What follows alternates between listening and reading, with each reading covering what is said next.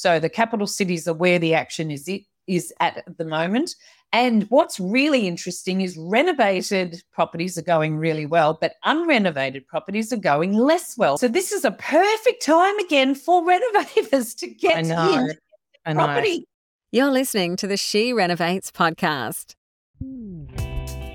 You're listening to She Renovates, the podcast for women who want to renovate to create an income and a life they love.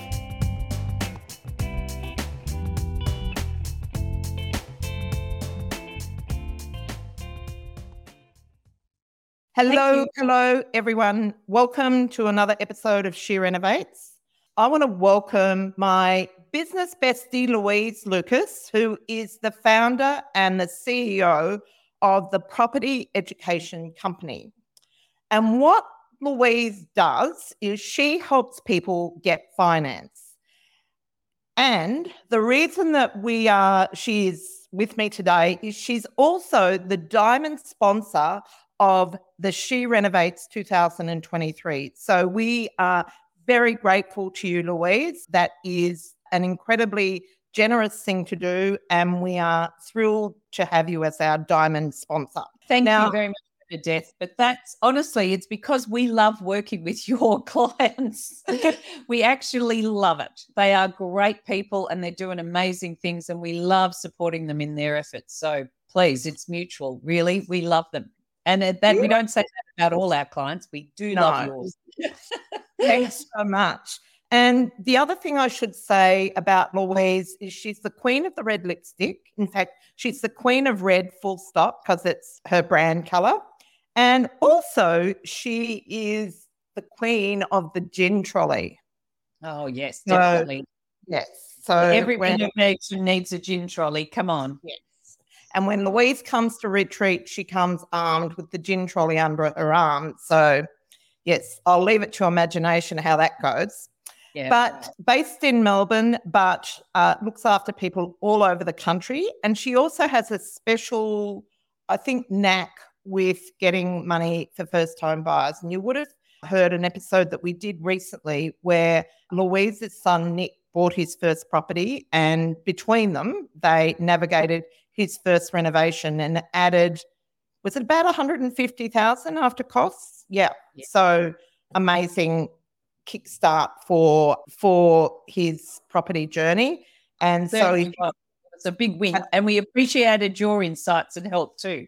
no worries. Yes, it is a bit of a love fest here going on. Yeah. Um, and We're yeah. Well, I like dealing with smart people, Bernadette. So Awesome. Awesome. Awesome. Now, what we're going to be talking about today is really what's happening in terms of money, in terms of the, the market. And Louise has been telling me there have been some changes in lending policy that we need to know about. So, before I hand over to Louise, I think it's really important to note that if you are like, actually, even if you're not challenged with getting money, it really is better to work through a broker because they have a whole panel of lenders with a whole panel of products. And I was actually speaking to my one one of my Wonder Women the other day, and she was saying how the bank has told her that she's got to wait six months to get a loan because she's just got a new job. And I knew that was ridiculous. And I just sort of said to her, go to a broker, don't go to the bank because, you know, they've only got one product, one policy. So is that correct, Louise? Yeah, and that is hit it on the nail, Bernadette, because banks do not have a best interest duty, whereas brokers do. So we are legislated to only work in your best interests. And obviously, we can find a lender who would lend to you one day in a new job. That's So amazing. Imagine putting up with that nonsense from your own bank. It's shocking. And people get told, they come to me really sheepishly sometimes because they've been embarrassed. They've gone to the bank and the bank's gone, oh, no, there's no way I would lend to you because now you're maybe a single woman in your 50s and you're too old and you're this and you're that. And they're like, oh my God, I'm so embarrassed about my situation. When, of course, they have no reason to be embarrassed. They are perfectly able and legitimately entitled to get finance, and they should be speaking to someone who will support them. And that's what we do. So Yeah. I find that often the case. It's really tragic. Even people who are, have heaps of income and heaps of money and still find things difficult sometimes. So it's crazy. Yeah. Yeah. It just depends on different banks' policies or their appetite at the time. So you just need to to be aware. We are getting constant updates. It's like relentless the information that gets sent to us. So it changes every minute. Oh, they're doing this. Oh, now they're doing that. So we've got a whole heap of things we're going to tell you about at the conference. We've got a huge uh when now, which date are we meeting to do that, Bernadette? The So 16th of October. Yeah, it's not very long. So, yeah. Okay. So, but today I just wanted to briefly talk about how the market's moving and how we've been looking at research from CoreLogic. And they were talking about that there was a big decline in prices. People who were thinking, oh, we're still waiting for the bottom. And the decline in prices from May 22 until February 23 was uh, 9.1% nationally. But since the increase from September 2020 until May 22 was uh, 28%. We're still up 15% from 2020. We're still over 15% nationally.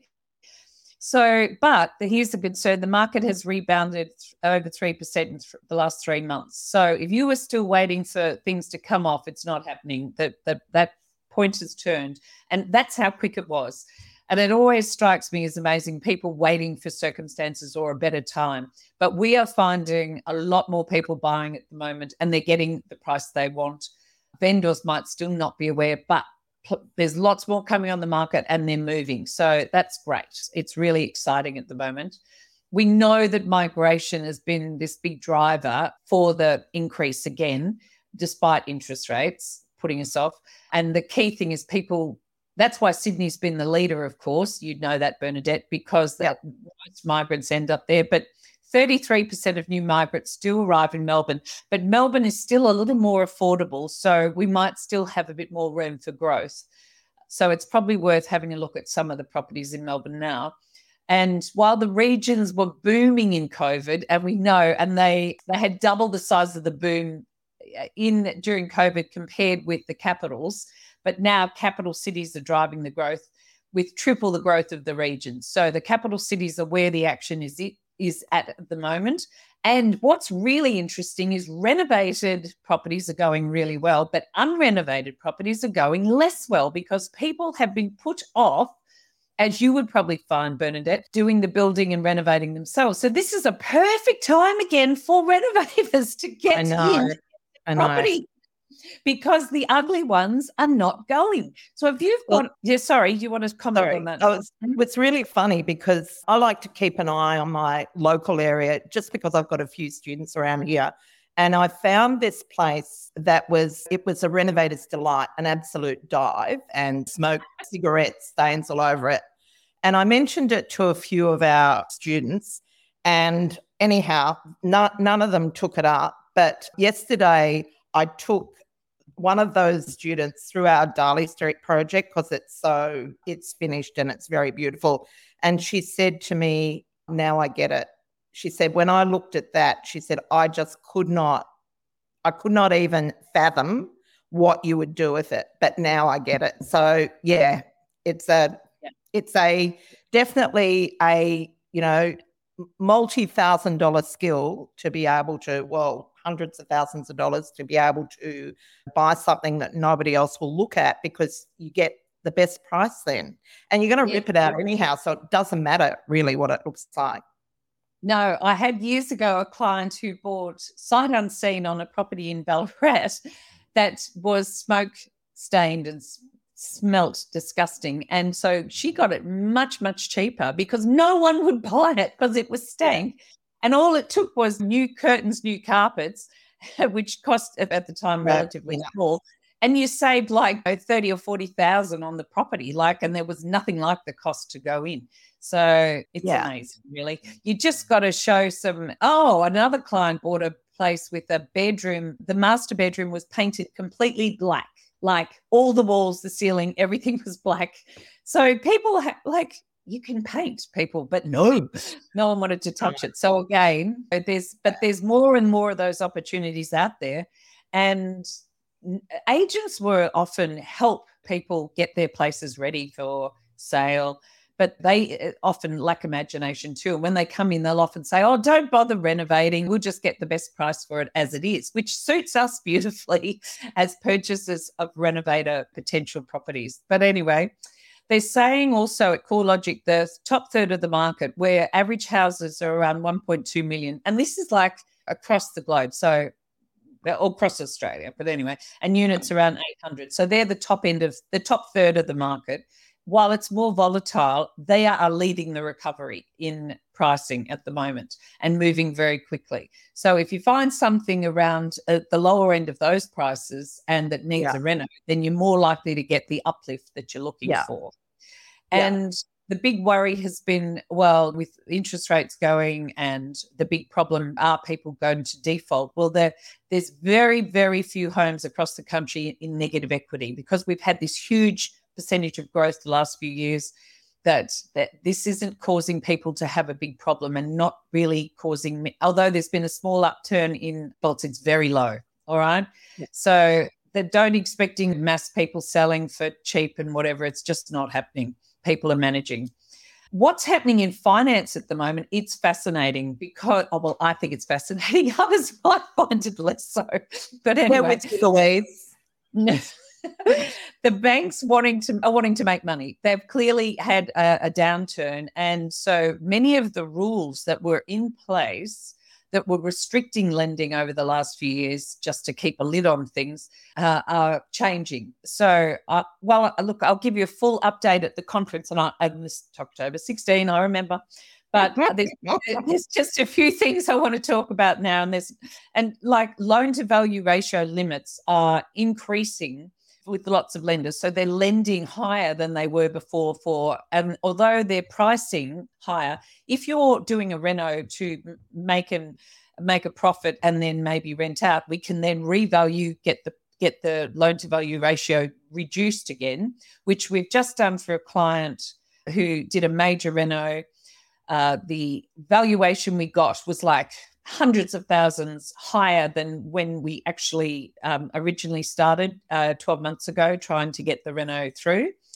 And because it's so high, they've given us a much cheaper rate on the remaining, the whole loan uh, at the end of the Reno. So it's worth, when you go and ask your banks for uh, a better price on your property, make sure you actually ask them to get a valuation and maybe increase the valuation so your interest rate can come down because they are pricing on loan to value ratio. So it's the percentage of the loan against the property. So say you bought it a property and now they're actually lending uh, for some investments. Like previously, they were only going up to 90%, including lenders' mortgage insurance for investors. Now there's some of them, they're going up to 95 again. So, what does that tell you? The banks actually think prices are going up as well. So, that should be good news to anyone who's doing that. But I, I want you to make sure that when you go further along, you need to make sure you're revaluing your property uh, every six months or 12 months, which we do for our clients to try and get the interest rate down because your interest rates are very dependent on your loan to value ratio. I hope I made that clear. I think I was talking a bit, yeah. you know.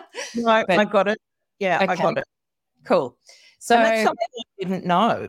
Well, it's really it's it's really become much more important in the last couple of years. They're very very price conscious on security and risk for the bank. So one way to keep lending money but charge people for the privilege is to increase their interest rate on a higher mm-hmm. loan to value ratio. So if we can get your LVR down, and uh, as a result of you've got done your reno, you might have borrowed at 90%. We can get your, your valuation post reno down to 70% loan to value ratio. Hello, much better interest rate. Well worth doing. But anyway, that's just a touch of what's coming. So we'll talk again soon. Beautiful. Well, I have noticed headlines. I know, like, seriously, we shouldn't look at headlines, but saying that Sydney's going to go up another 15%. percent mm hmm Like massive, massive. Yeah, massive. Yeah. Well, somehow it just won't surprise me because post COVID, I, and having, I know many of Melbourne, particularly, have been off traveling overseas desperately to get out of Victoria for post COVID. But and we know people are very positive about coming to this country, and why wouldn't you be? It's a great place to be. It is. It is. And I see you're getting a new premier. well, anything's better than whatever, but we're not going to go into that, are we? no. And so this, uh, while we're at it, what have you heard about what's going on with um, Airbnb in Victoria? So, well, he's charging a premium. Yes, and an extra nine hundred and fifty dollars for most owners of Airbnb. So it's very detrimental. And uh, like, okay, they go, well, you get it as a tax deduction from your taxes, but you've still got to find the cash to pay it. And unfortunately, most of these properties you're not making a huge amount on. So I suspect it might put people off going to Airbnb. I personally don't think that's a bad thing because mm. like I personally feel that Airbnb it's it's not something you can be mediocre in. You've got to oh, be all yeah. in or not. And I think That's a lot of people, yeah. And I, I certainly noticed that when we were doing our um, our rounds, you know, our tour on retreat when we went and looked at a whole lot of Airbnbs in the Southern Highlands. Mm. They by the time they paid their 20% to their manager, they wouldn't have been a lot of those properties, even the really beautiful ones, wouldn't have been getting any more than if they had them on long-term rental. So I mm. do think people don't really assess, look at things sort of critically. And so I guess what I'm hoping will happen is the ones that really aren't putting the effort into it get out of it. So, and leave the ones that really are doing an amazing job because they're the ones that deserve to do well. Yes. Well, I, I think you might be right. How's it going in New South Wales with the half, the six month rule? There are ways of circumventing that legally. Okay. And I can't really speak for anyone else, but I personally don't see that as a as an issue. But by the same token, I don't want to have lots of Airbnbs. I think there's a lot to be had. Like I have had lots of Airbnbs and have fallen into the mediocre category because I just could not manage them all to a level where you should. So yeah, I think very significant success, but I so have. What yeah. mediocre might not be what others do. yeah. No, but I, I consciously made an effort to cut back because I felt that you need the bandwidth to be able to to do the job in a way that really produces outstanding results. And the minute that you have too much on your plate, you you it starts to slip. So yeah, so I think that's an important thing to remember. You know, I hear people with, you know, managing 40 or 50 projects or properties. I think, I don't know how they do it. In fact, I don't think they do do it very well. So, oh, well, property, permanent property managers often have 100, 150 properties. So it's yeah. interesting. Yeah, but a lot of them don't do much of a job either. So, True.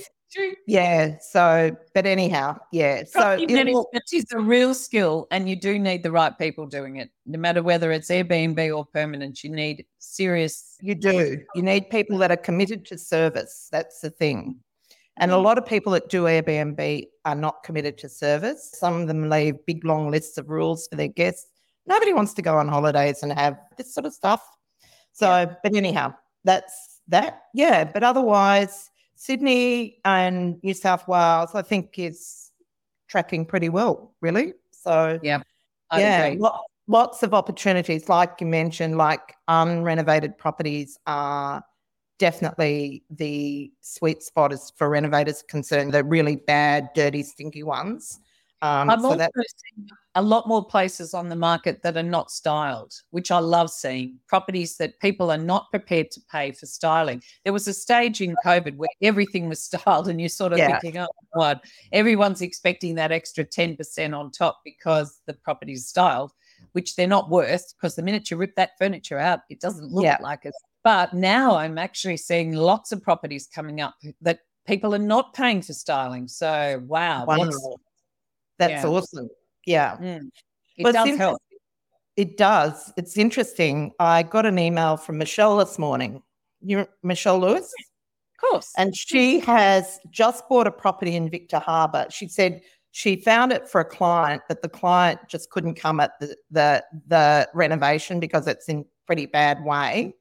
They were wanting six hundred thousand for it, and she the owners, and she got it for four fifty.